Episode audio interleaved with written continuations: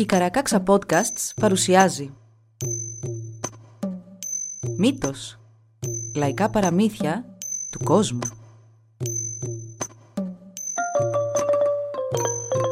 Κάποιες ιστορίες μπορεί για κάποιους να περιλαμβάνουν ευαίσθητο υλικό. Για περισσότερες πληροφορίες για το κάθε επεισόδιο, συμβουλευτείτε τις σημειώσεις του όπου βρήκατε αυτό το podcast.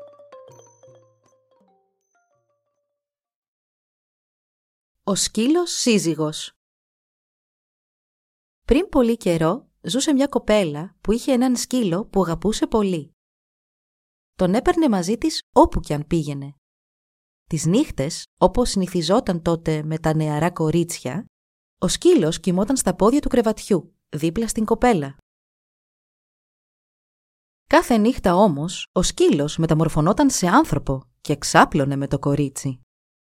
Το πρωί πάλι, πριν καν ξημερώσει, ο σκύλος έπαιρνε την αρχική του μορφή και κανείς δεν έμαθε ποτέ τι γινόταν τα βράδια.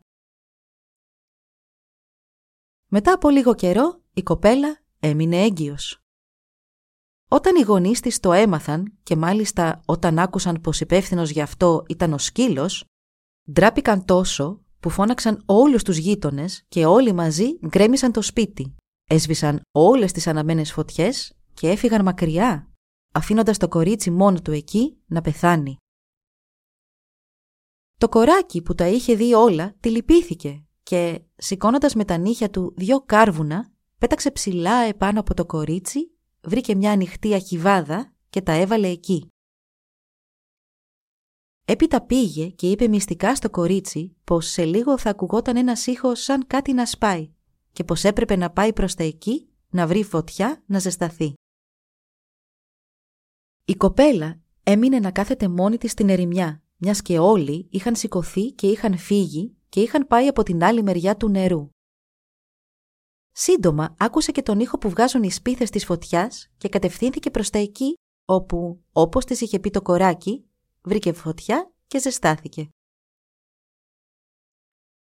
Μετά από ένα σύντομο διάστημα γέννησε πέντε κουτάβια, τα οποία, μιας και ο πατέρας της είχε σκοτώσει τον σκύλο αγαπημένο της, έπρεπε τώρα να τα μεγαλώσει μόνη της. Ο μόνος τρόπος να τα μεγαλώσει ήταν να τα θρέψει με κοχύλια και οστρακοειδή που μάζευε στην παραλία.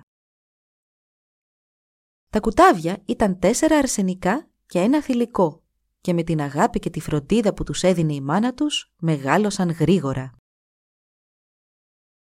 Κάθε φορά όμως που η μητέρα έβγαινε από το σπίτι σε αναζήτηση τροφής, άκουγε τον ήχο παράξενων τραγουδιών και χορών να πλημμυρίζουν τον αέρα. Μάλιστα, αυτοί οι ήχοι φαινόταν να προέρχονται από το σπίτι της. Μεγάλη απορία την κυρίευσε. Τέσσερις φορές είχε ακούσει τη μουσική και τους χορούς και όταν τους άκουσε πέμπτη φορά, πήρε το φτιαράκι της που είχε για να ξεθάβει κοχύλια, το κάρφωσε στην άμμο, έβαλε τα ρούχα της γύρω του έτσι ώστε να φαίνεται πως ήταν η ίδια εκεί και μάζευε κοχύλια και με προσοχή πλησίασε το σπίτι της από άλλο δρόμο. Κρυφοκοίταξε τότε από μια χαραμάδα να δει από πού προέρχονταν αυτοί οι ήχοι. Προς μεγάλη της έκπληξη είδε τέσσερα αγόρια να χορεύουν και να τραγουδούν και ένα κορίτσι να παραφυλάει κοιτώντας προς την κατεύθυνση που η μάνα της μάζευε κοχύλια.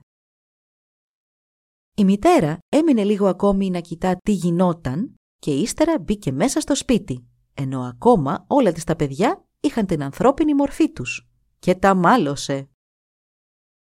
Τους είπε αυστηρά πως αυτή τη μορφή έπρεπε να είχαν από την αρχή μιας και εξαιτίας τους είχε εγκαταλειφθεί από τον ίδιο της τον λαό.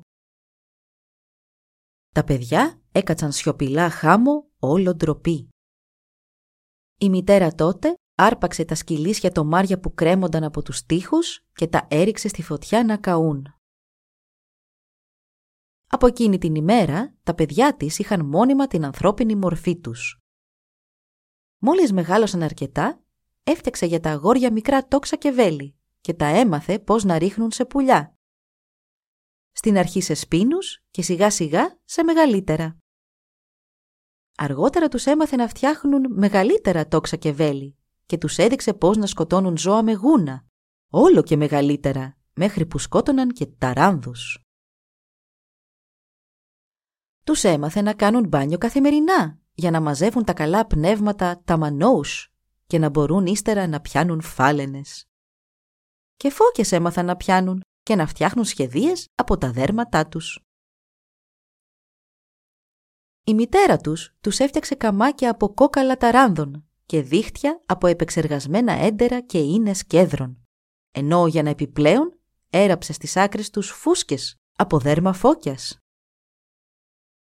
Όταν όλα ήταν έτοιμα, τα αγόρια πήγαν για να κυνηγήσουν φάλαινες και σαν γύρισαν είχαν πιάσει τόσες πολλές που η παραλία άρχισε να βρωμάει μετά από λίγο. Ένα βράδυ το κοράκι είδε καπνό φωτιάς να σηκώνεται από εκεί όπου κάποτε βρισκόταν το χωριό και πήγε κρυφά να δει τι γινόταν εκεί τώρα. Πριν καν να πλησιάσει την παραλία, η δυσοδεία από τα πτώματα των φαλενών έφτασε στο ράμφος του και, σαν πήγε πιο κοντά να δει καλύτερα, είδε τόσες φάλαινες στην άμμο που οι περισσότερες από αυτές δεν είχαν προλάβει καν να τεμαχιστούν.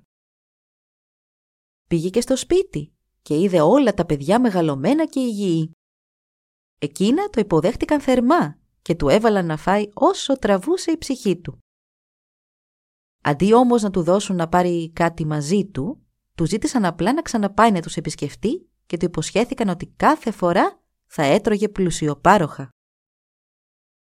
Όταν το κοράκι ετοιμάστηκε να φύγει, η κόρη το παρακάλεσε όταν θα έβρισκε τους υπόλοιπους ανθρώπους να παρίστανε το θλιμμένο, να έκλαιγε και να τους έλεγε πως όλοι τους είχαν πεθάνει. Αντί γι' αυτό όμως, το κοράκι είπε στους ανθρώπους πως η παραλία είχε γεμίσει από γλάρους που έτρωγαν όλες αυτές τις φάλαινες που είχαν πιάσει τα αγόρια. Το κοράκι είχε κρυφά φέρει μαζί του και ένα κομμάτι κρέατος φάλαινας για τα δικά του παιδιά και αφού έσβησε το φως, τους έδωσε να φάνε. Ένα από αυτά όμως έφαγε τόσο γρήγορα και απότομα που κόντεψε να πνιγεί και βήχοντας έφτισε το κομμάτι κρέατος στο πάτωμα. Κάποιοι άνθρωποι το είδαν και πίστεψαν ότι τους είχε διηγηθεί το κοράκι, αντίθετα με άλλες φορές που το είχαν για ψεύτη.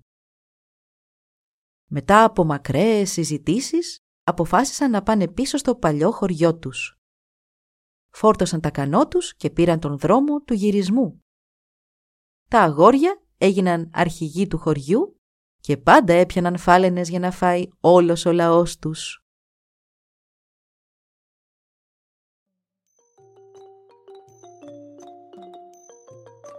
Εδώ λοιπόν η ιστορία μας έλαβε τέλος. Μπορείτε να μας βρείτε στην ιστοσελίδα www.karakaksa.org για να μας ακολουθήσετε και να μας υποστηρίξετε. Σας ευχαριστούμε που μας παρακολουθήσατε. Γεια σας!